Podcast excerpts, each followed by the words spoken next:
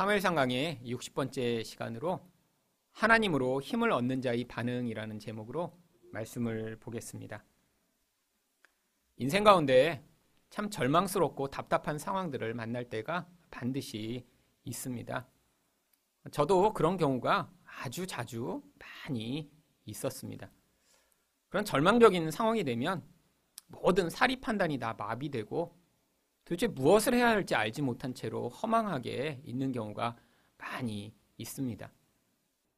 바로 오늘 본문에 나오는 다윗도 이런 절망적인 상황에 처하게 되었습니다. 1절과 2절 말씀입니다. 다윗과 그의 사람들이 사흘 만에 시글락에 이른 때 아말렉 사람들이 이미 네겝과 시글락을 침노하였는데 그들이 시글락을 쳐서 불사르고 거기에 있는 젊거나 늙은 여인들은 한 사람도 죽이지 아니하고 다 사로잡아 끌고 자기 길을 갔더라. 다윗이 블레셋 군과 합하여 전쟁에 참여하라는 명령을 받고 북쪽으로 떠났을 때 바로 이 시글락을 아말렉이 공격한 것입니다. 모든 사람들을 다 끌고 갔죠. 그런데 이런 위기를 당한 이유가 무엇인가요? 다윗이 바로 블레셋에 도움을 요청하고자 하나님을 믿지 않고 두려워서 블레셋으로 갔기 때문입니다. 결국 다윗에게 책임이 있는 것이죠. 이런 모든 상황들이 벌어지자 결국 그 결과를 3절과 4절에서 이렇게 이야기를 합니다. 다윗과 그의 사람들이 성읍에 이르러 본즉 성읍이 불탔고 자기들이 아내와 자녀들이 사로잡혔는지라 다윗과 그와 함께한 백성이 울 기력이 없도록 소리를 높여 울었더라. 도대체 예상하지 못한 이런 절망적인 상황을 당했을 때 사람들은 이 사람들이 반응한 것처럼 반응할 수밖에 없습니다. 아무리 생각해도 받아들일 수 없는 그런 상황이에요. 아니 자기 자녀와 아내를 잘 보호하고자 블레셋으로 갔는데 아, 그들이 다 사로잡혀 가서 도대체 누가 어디로 어떻게 데려갔는지도 알지 못하고 그들이 생사를 알지 못하는 이런 상황이 벌어졌을 때 정말 울 기력이 없도록 우는 것이 아주 당연한 것입니다. 근데 이렇게 사람이 절망하게 되면 반드시 어떠한 부정적 반응을 하게 되어 있습니다. 6절 상반절입니다. 백성들이 자녀들 때문에 마음이 슬퍼서 다윗을 돌로 치자 하니. 여러분, 사람은 이런 절망적 상황, 위기 상황이 닥치면 반드시 이런 모든 상황에 대해 누군가를 책임 전가하며 비난하게 되어 있습니다. 너 때문에 이렇게 된 거야. 네가 이렇게 했기 때문에 이런 일이 벌어진 것이지라고. 아, 물론 다윗이 블레셋으로 가자고 해서 온 것이죠. 근데 사람들이 안 따라왔으면 이런 일을 안 당했잖아요. 자기들이 자발적으로 다윗을 따라와 놓고 아, 이 상황이 정말 다윗 때문에 벌어진 것인가요? 아무도 예상치 못한 그런 상황이었습니다. 그런데 그 책임을 다윗에게 물어 이 다윗을 돌로 쳐 죽여버리자라고 사람들이 지금 웅성웅성 하기 시작했을 때 그때 이 다윗이 바로 6절 중반절처럼 반응합니다. 다윗이 크게 다급하였으나 이 다급하다라고 하는 차라라는 히브리어는 어떤 좁은 장소에 끼어서 온 몸이 꽉 눌려 있을 때의 상태를 이야기하는 단어입니다. 좁은 곳에서 압박당해서 움츠러들은 그런 상황이요. 쉽게 번역을 하면 마음이 답답해진 그런 상황이죠. 대체 상황을 받아들일 수도 없고 무엇을 해야 될지 알지 못해 마음이 큰 돌로 눌린 것 같은 그런 상황이요. 그런데 그때 다윗이 어떻게 반응했나요? 6절 하반절입니다. 그의 하나님 여호와를 힘입고 용기를 얻었더라. 다윗은 그때 바로 그 상황이 아니라 하나님으로 말미암아 다시 힘을 얻기 시작합니다.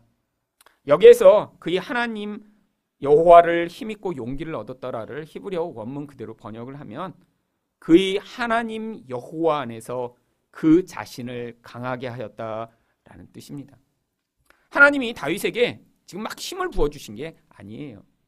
지금 다윗이 상황 때문에 마음이 눌려서 도대체 어떻게 할 수 없을 정도로 약해졌는데 하나님 안으로 그의 믿음을 투영하여 하나님이 어떠신 분이신가를 다시 기억하며 거기에서 스스로 힘을 얻어 일어난 것입니다.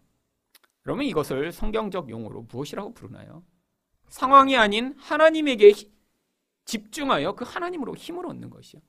이게 바로 성경적 겸손입니다. 여러분, 교만이라는 것이 무엇이죠? 하나님을 보지 못하고 눈에 보이는 상황만 보다가 그 상황에 의해 압박을 당하거나 아니면 눈에 보이는 상황이 조금 좋아 보인다고 그것으로 스스로 무엇인가 할 수 있을 것처럼 생각하는 그 태도가 교만이죠. 바로 다윗은 여기에서 그런 가장 낮아진 겸손한 반응으로 하나님을 의존했더니 거기에서 다시 힘을 얻어 일어날 수 있는 그런 힘을 얻었던 것입니다. 그런데 이렇게 하나님으로 힘을 얻었더니 이 다윗이 어떤 특정한 반응을 하기 시작합니다. 바로 이 본문을 통해 하나님을 통해 힘을 얻은 자가 어떻게 반응하는가를 살펴보고자 하는데요. 하나님으로 힘을 얻은 자는 첫 번째로 기도로 분별합니다. 7절 말씀입니다.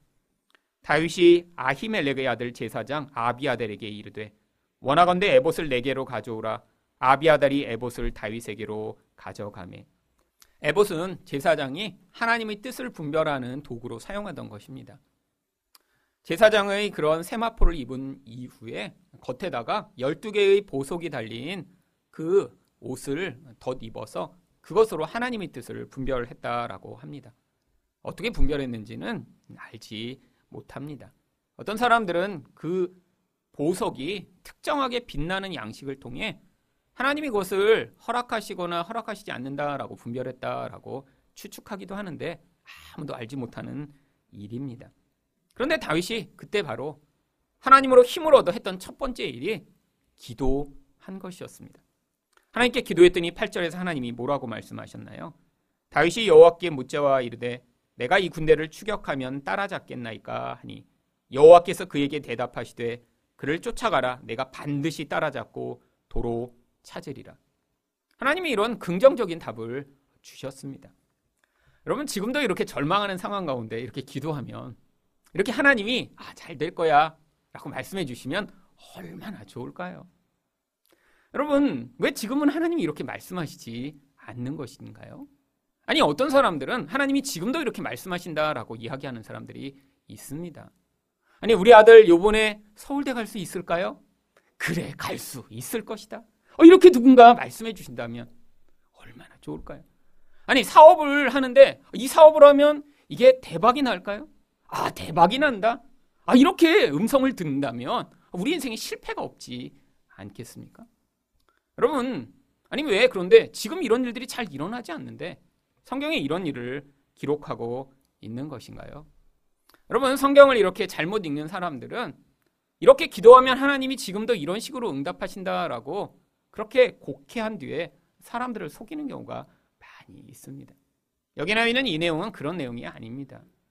기도했더니 하나님이 미래일을 알려주신다는 그런 것이 아니라 바로 이 상황을 통해 어떻게 하나님에게 의존하였을 때 우리 인생을 궁극적으로 파괴하고 멸망시키는 이 마귀의 세력으로부터 우리가 다시 회복하고 힘을 얻어 용기를 얻을 수 있는지를 보여주고자 이 말씀을 기록하신 것이죠. 여러분 여기 성경에 나오는 이 다윗 사람들을 약탈했던 아말렉이라고 하는 족속은 어떤 특정한 한 부족이 아닙니다. 성경에 반복적으로 등장하여 하나님 백성들을 괴롭히고 힘들게 하고 낙담시키는 바로 마귀와 같은 무리를 모형하고 있는 존재죠. 그래서 하나님은 이 아말렉에 대해서는 아주 특별한 말씀을 약속하셨습니다. 출애굽기 17장 14절입니다. 여호와께서 모세에게 이르시되 이것을 책에 기록하여 기념하게 하고 여호수아의 귀에 외워 들리라. 내가 아말렉을 없이하여 천하에서 기억도 못하게 하리라. 왜 하나님이 이렇게 어떤 특정한 한 부족을 멸망시키시겠다고 약속하신 것인가요? 이들이 바로 하나님 백성을 낭만케 하고 하나님 백성을 괴롭히고 하나님 백성이 무너지도록 끊임없이 공격하는 마귀와 같은 존재이기 때문입니다. 여러분, 어떤 미래의 상황이 금방 잘 되면 그것이 궁극적으로 우리에게 평안과 만족을 가져다 주나요? 아닙니다. 여러분, 우리 궁극적 원수는 마귀죠. 아무리 상황이 좋더라도 마귀가 우리를 유혹하고 핍박하며 넘어뜨리려고 하면 우리는 금방 낙심하고 금방 무너지는 존재입니다. 하나님이 그런데 어떤 약속을 주셨나요? 지금 우리가 넘어지고 낙심하더라도 궁극적으로 이 마귀의 존재를 깨뜨리시고 파심으로 말미암아 결국 하나님 백성을 하나님이 온전하게 회복시키실 것을 우리에게 약속하고 계신 것이죠. 여러분, 그래서 우리가 낙심할 때 하나님 이 상황을 잘 벗어나게 해주세요라고 기도해야 되는 것이 아니라 하나님 내가 하나님이 궁극적으로 이루실 그 승리를 바라보지 못하고 단순히 상황에 의해서 낙담하고 낙심하는 이 모든 것들을 이겨낼 믿음을 달라라고 기도하셔야 합니다. 왜죠? 하나님이 이제 신약 성경에서는 예수 그리스도로 말미암아 이 원수의 마귀를 완전히 파하시고 하나님 백성에게 영원한 승리를 주실 것을 말씀하셨기 때문입니다. 그래서 로마서 16장 20절에 바울이 이렇게 기록하고 있습니다. 평강의 하나님께서 속히 사탄을 너희 발 아래에서 상하게 하시리라. 여러분, 사탄이 여전히 세상을 지배하고 여전히 성도들을 공격하고 성도들을 고통하게 만드는 것 같은 상황이 얼마나 많은가요? 아니, 예수님이 승리하셨다고 하는데 이 세상 가운데 핍박받고 고통받는 사람들 얼마나 많은가요? 아직 사탄이 왕인 것처럼 세상 가운데 군림하지만 십자가에서 분명히 예수님이 승리하셨고 바로 우리는 하나님이 예수 그리스도를 통해 이렇게 승리하셨다는 사실을 믿음으로 배워나가는 과정이 지금 이 땅의 인생인 것입니다.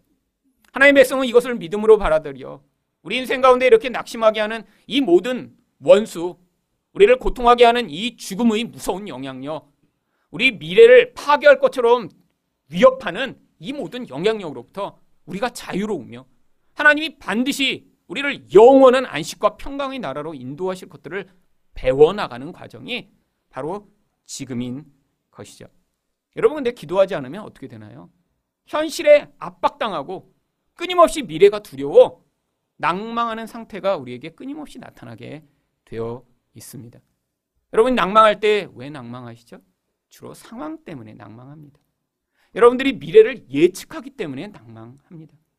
아니 우리는 미래를 전혀 알지 못해요. 내일 아니 모레 어떤 일이 벌어질지 아는 사람 아무도 없습니다.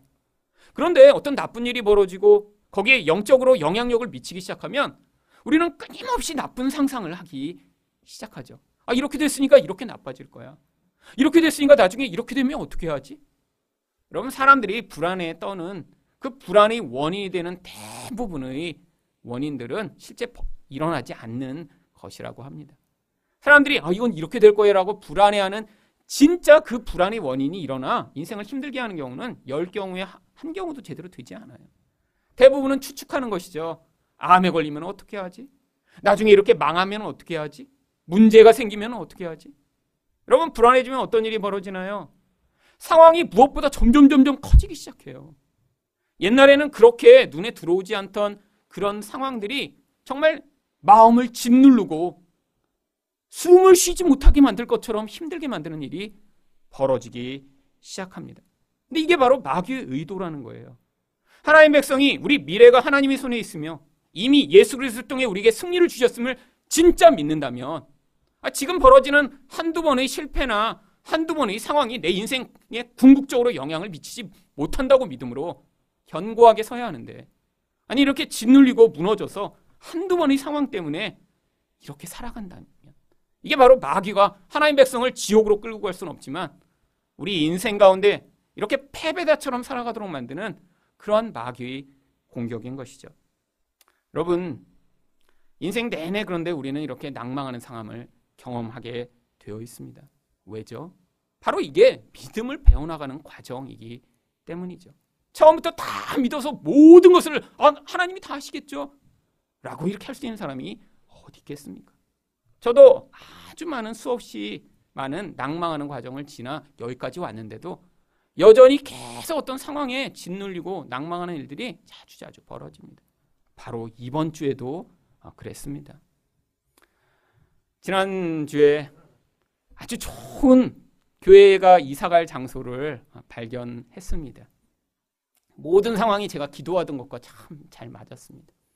가격도 시세보다 몇억 원이나 싸게 급매물로 올려놓은 매물이었고 주차장이 수백 대가 있는 그런 큰 건물에 이거보다 거의 두 배나 되는 그런 공간에 아니 정말 아 내가 딱 이런 공간을 원하는데 하는 그런 공간이 딱 나온 거예요.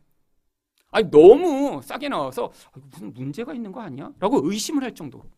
아 그래서 혹시라도 우리가 하다가 문제가 생길까 봐 구청에도 가보고 건축사를 데려다가 이게 가능한지 다 알아보고 그래서 아 가능하다라는 그런 확답을 받은 다음에 이제 계약을 하려고 했더니 갑자기 집주인이 마음이 변해서 4억 원을 올려달라고 했습니다.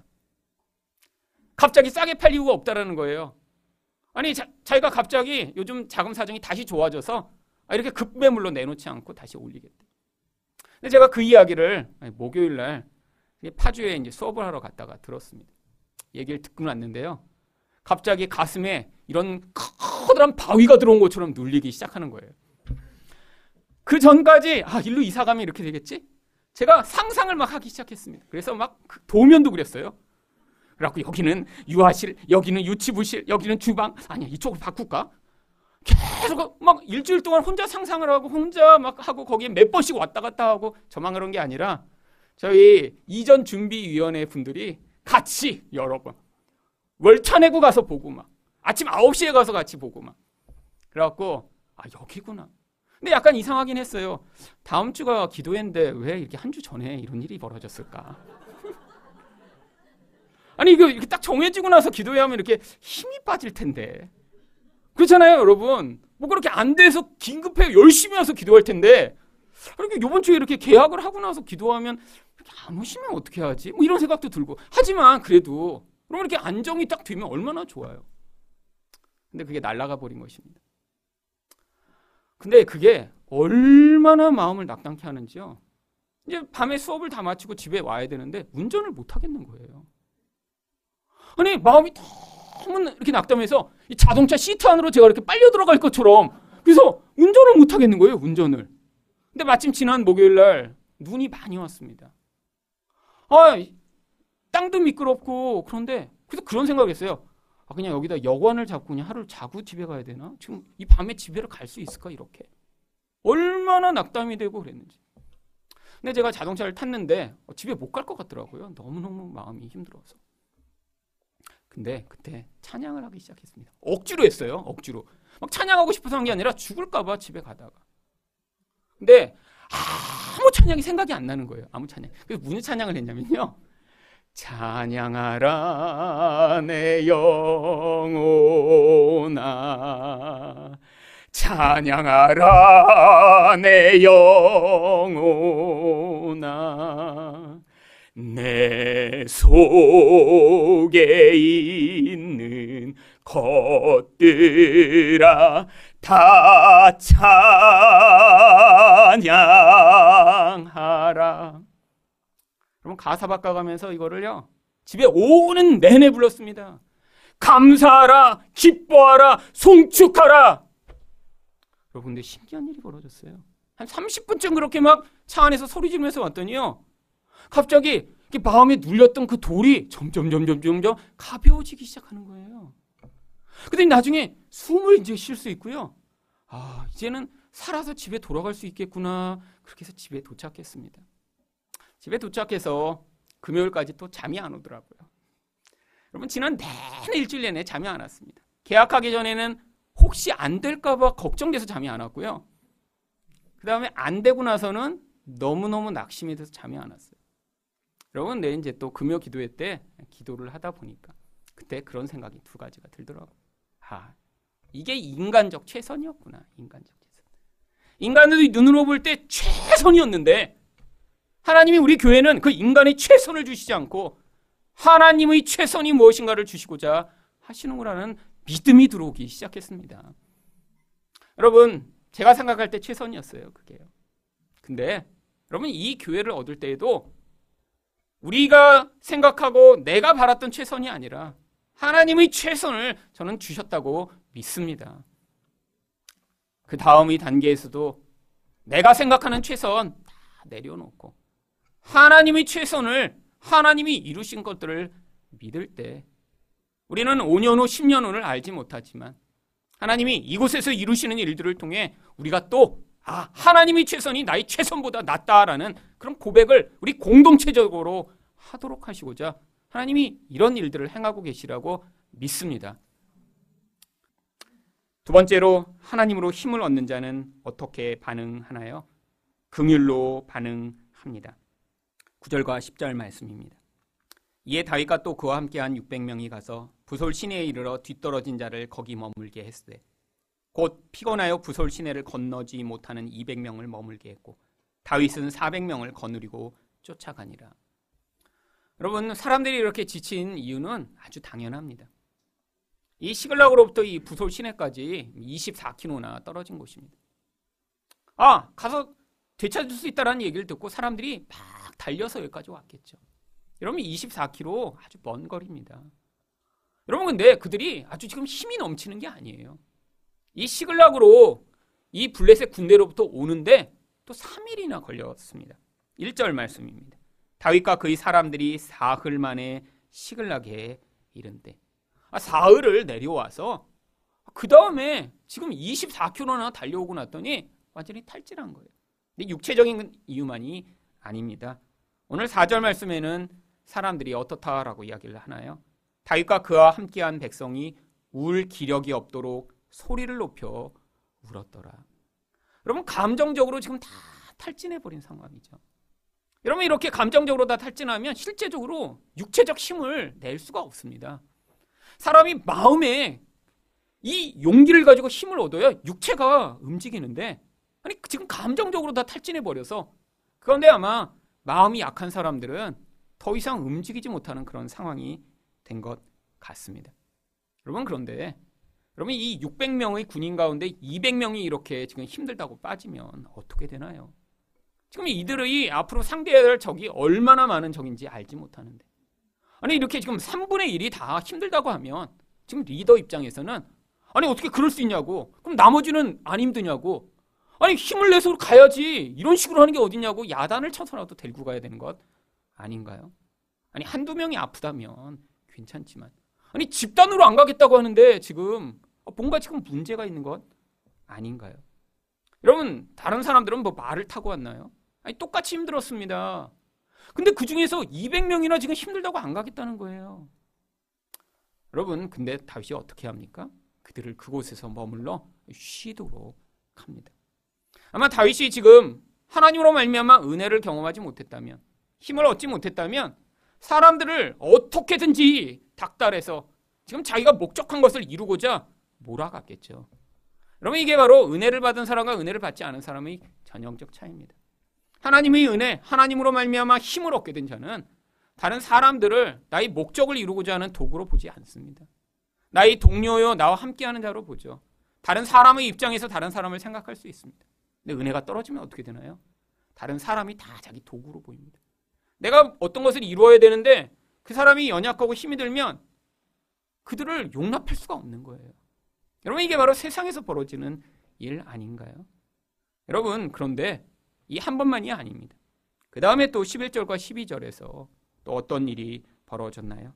우리가 들에서 애굽 사람 하나를 만나 그를 다윗에게로 데려다가 떡을 주어 먹게 하며 물을 마시게 하고 그에게 무화과 뭉치에서 뗀 덩이 하나와 건포도 두 송이를 주었으니 아니 한 지금 병들어서 버려진 한 종을 만났는데 아니 이 사람을 지금 회복하느라고 계속해서 간호하고 먹을 것을 주어 회복합니다.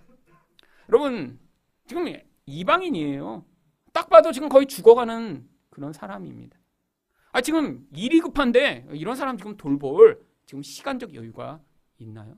아니 그런데 이 한 사람을 위해 지금 이 군대가 멈춰서서 그를 돌봐주고 있습니다. 이게 바로 하나님의 긍휼과 은혜가 이 다윗 안에 있음을 보여주는 그런 증거죠. 여러분 신약 성경에도 똑같은 예가 나옵니다. 바로 여러분이 잘 알고 계신 선한 사마리아인의 비유죠. 거기에서 제사장과 레위인은 어떻게 반응했나요? 누가복음 10장 30절과 31절입니다. 예수께서 대답하여 이르시되 어떤 사람이 예루살렘에서 여리고로 내려가다가 강도를 만남에 강도들이 그 옷을 벗기고 때려 거의 죽기근 것을 버리고 갔더라. 마침 한 제사장이 그 길로 내려가다가 그를 보고 피하여 지나가고. 여러분 이 제사장 우리가 볼 때 아, 이거 나쁜 놈 아니야? 라고 생각할 수 있지만 여러분 이건 아주 당연한 일입니다. 아마 우리도 인생 가운데 이런 경우 굉장히 많아요. 나와 직접 관계 없는 사람, 그리고 그 사람을 도와줬다가 뭔가 문제가 생기고 어려운 일이 생길 때 우리는 주저합니다. 왜? 이게 인간적 최선이에요.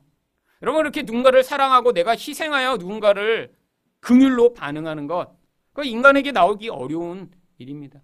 모든 사람들은 두려움과 욕망으로 말미암아 나에게 손해가 안 볼 정도로만 나에게 손해가 오지 않을 정도로만 누군가에게 반응하는 것이 그게 자연스러운 현상이거든요. 그런데 그때 선한 사마리아인은 어떻게 반응하나요? 누가복음 10장 33절입니다. 어떤 사마리아 사람은 여행하는 중 거기 이르러 그를 보고 불쌍히 여겨. 여러분 이게 유대인들이 생각하기에는 말도 되지 않는 일이에요. 왜냐하면 유대인들은 이 사마리아인들을 개나 돼지보다도 더 천한 그런 존재로 여겨서 심지어 그들과 말도 하지 않았고요. 식사도 하지 않았고요. 아니 이 남쪽에서 북쪽으로 가려면 이 사마리아 땅을 지나가야 되는데 그 땅을 지나가기가 싫어서 멀리 돌아서 북쪽 땅으로 다니고 했던 것이 유대인들입니다. 이 사마리아에는 아주 노골적으로 멸시를 받았어요.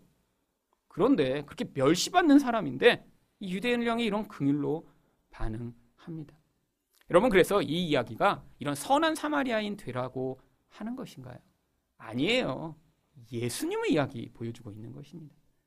멸시받던 분, 사람들에게 도저히 그런 은혜와 긍휼을 줄 것처럼 반응받지 못하던 그분이 오시더니 그분이 이렇게 죽어가는 양의 자를 향해 긍휼과 은혜로 반응하신 예수 이야기 여기서도 보여주고 있는 것이죠.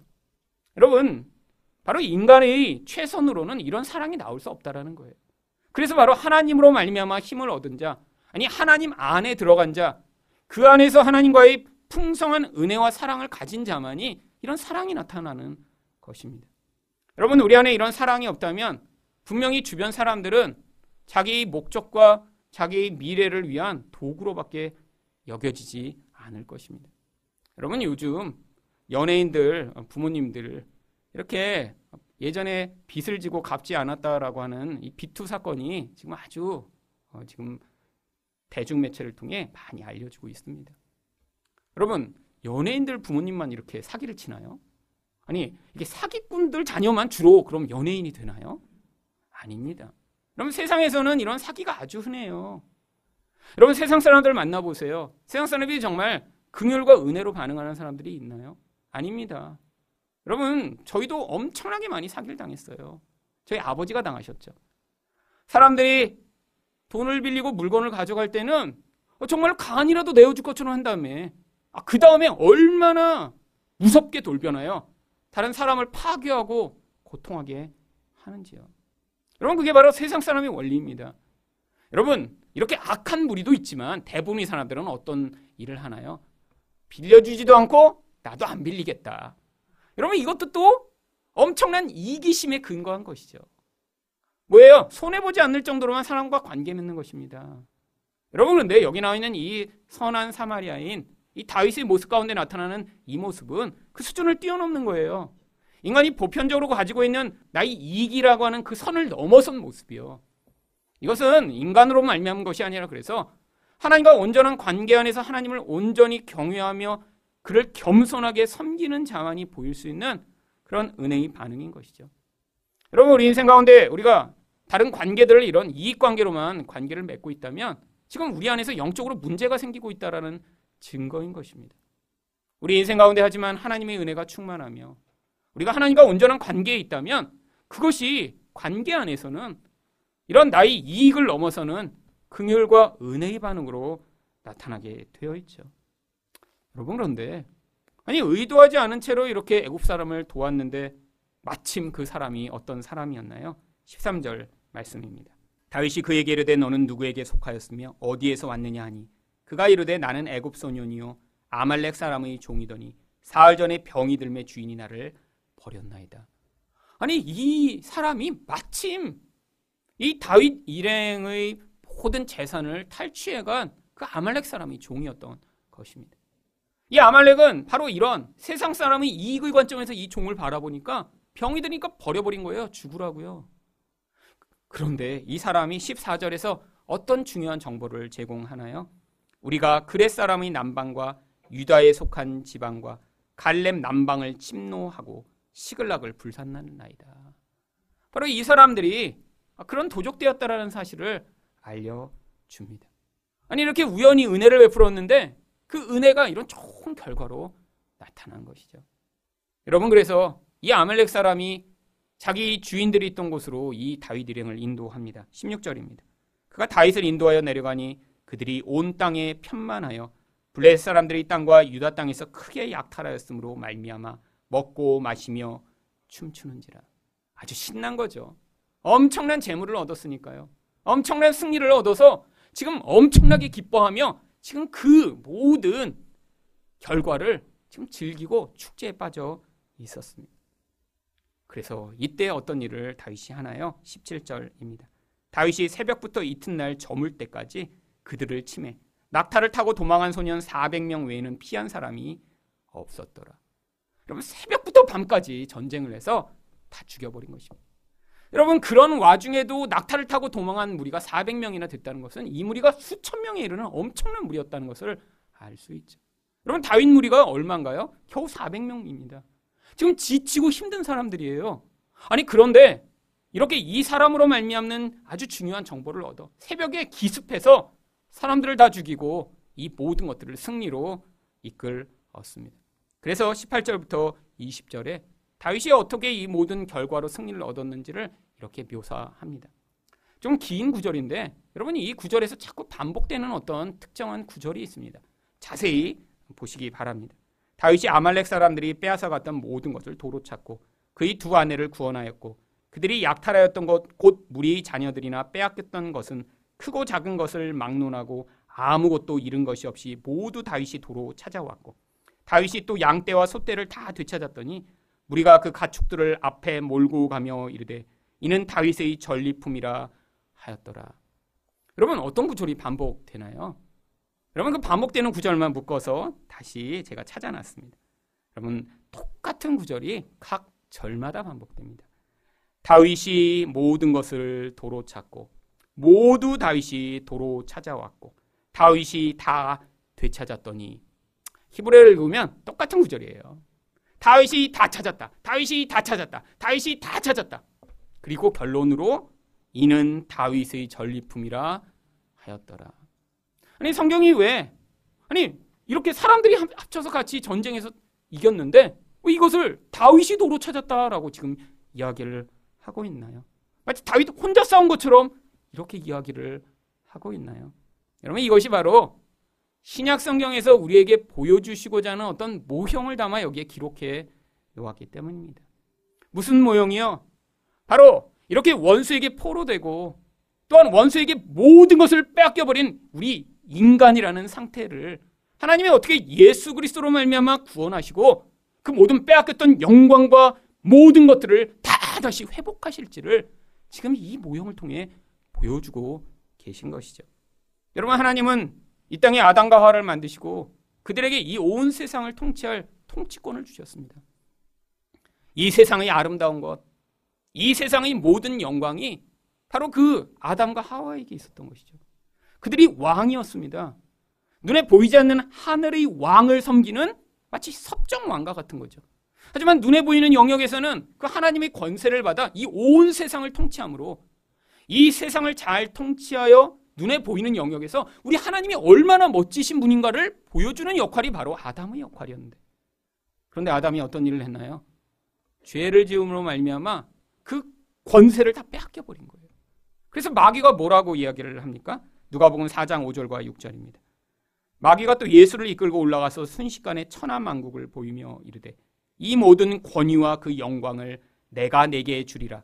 이것은 내게 넘겨준 것이므로 내가 원하는 자에게 주노라. 마귀가 지금 거짓말 하나요? 세상 영광이 다 자기 거래요. 그런데 중간에 뭐라 그래요? 내게 넘겨준 것이므로. 가로치고 제가 써놓은 아담은 원래 성경에는 없는 단어입니다. 제가 넣은 거예요. 여러분, 누구한테 넘겨받았대요? 아담한테 넘겨받은 거예요. 결국 마귀가 했던 일이 무엇인가요? 하나님을 반역하도록 만들어서 그렇게 해서 그 권한을 뺏은 거예요. 이 세상의 그 아름다운 것들을 그래서 마귀가 다 파괴하고 멸망시키고 모든 사람들을 노예로 사로잡아 고통하고 저주스럽게 만들어버린 거죠. 예수님한테 뭐라고 이야기합니까? 내가 나에게 경배하면 이 모든 것을 다시 주겠다라고 이야기를 합니다. 근데 예수님이 쉬운 방법으로 그에게 경배하여 그것들을 되찾아 오신 것이 아니라 어떤 방법으로 이 마귀와 싸우셨나요? 가장 어려운 방법이요. 자기가 십자가에 매달리시는 방법이요. 자기가 희생하고 자기가 죽임을 당하는 방법이요. 하나님과 분리되는 그런 고통스러운 과정이요. 근데 그걸 선택하셔서 십자가에 매달리셨더니 어떤 일이 벌어졌나요? 이 마귀 머리를 깨뜨리시고 바로 이 영원히 계속되었던 이 싸움에서 승리를 하신 것입니다. 여러분 이렇게 승리하셔서 예수님이 무엇을 하셨냐면 에베소서 4장 8절에 그가 위로 올라가실 때 사로잡혔던 자들을 사로잡으시고 사람들에게 선물을 주셨다 하였도다. 여러분 예수님이 위로 올라가셨다는 건 승리하셨다는 거예요. 이제 십자가를 승리하셔서 부활하신 그 예수님이 어떻게 하셨다고요? 붙잡혔던 자들을 다시 다 다시 회복하신 다음에 사람들에게 선물을 주셨다고요. 하늘 왕으로서의 권세로 이 모든 하나님 백성들이 바로 하나님이 주신 그 풍요와 은혜와 영광과 모든 좋은 것들을 다시 누릴 수 있도록 우리에게 그 선물을 주셨다 라고 하는 것입니다. 여러분 우리는 하나님의 자녀입니다. 바로 이 세상 가운데 이렇게 잃어버린 하나님의 영광을 회복할 그런 책임과 능력이 우리에게 주어져 있죠. 근데 마귀는 그걸 하지 못하도록 계속해서 우리를 시험케 합니다. 낙심케 합니다. 상황을 통해 우리 마음을 짓누르고요. 우리가 마치 답답한데 끼인 것처럼 우리를 압박하죠. 세상의 기준으로 자꾸 우리가 비교하게 만들어요. 너는 그렇게 잘나지 못했잖아. 너는 그렇게 똑똑하지 못하잖아. 너는 그렇게 부여하지 못하잖아. 너는 능력이 없잖아. 주변에 있는 그렇게 잘나고 멋진 사람들을 통해 우리를 자꾸 시험하며 낙담하게 만듭니다. 여러분 그때 무엇을 바라보셔야 하나요? 이게 마귀의 시험이라는 사실을 인지하셔야 돼요. 우리는 하나님이 하나님의 영광스러운 자녀로 불러내신 것입니다. 이 마귀와의 싸움을 십자가에서 예수님이 이미 승리하셨습니다. 이제 우리가 그것을 믿음으로 받아들여 내 상황이 아니라 하나님을 믿음으로 말미암아 힘을 얻어 기도함으로 아 맞아 우리 하나님이 승리자시고 나에게 궁극적 승리를 약속하셨지라는 믿음으로 반응하시며 주변 사람들이 나의 경쟁자여 나와 싸우는 자가 아니라 긍휼히 여길 자들로 주변 사람들에게 반응하시며 이 승리하는 인생을 사실 때 우리 가운데 이 믿음으로 말미암는 놀라운 하나님의 영광과 능력을 맛보게 하실 것입니다. 예수 그리스도가 승리하신 이 승리를 믿으심으로 말미암아 하나님으로 말미암아 힘 얻은 자처럼 이 세상을 살아가는 여러분 되시기를 축원드립니다.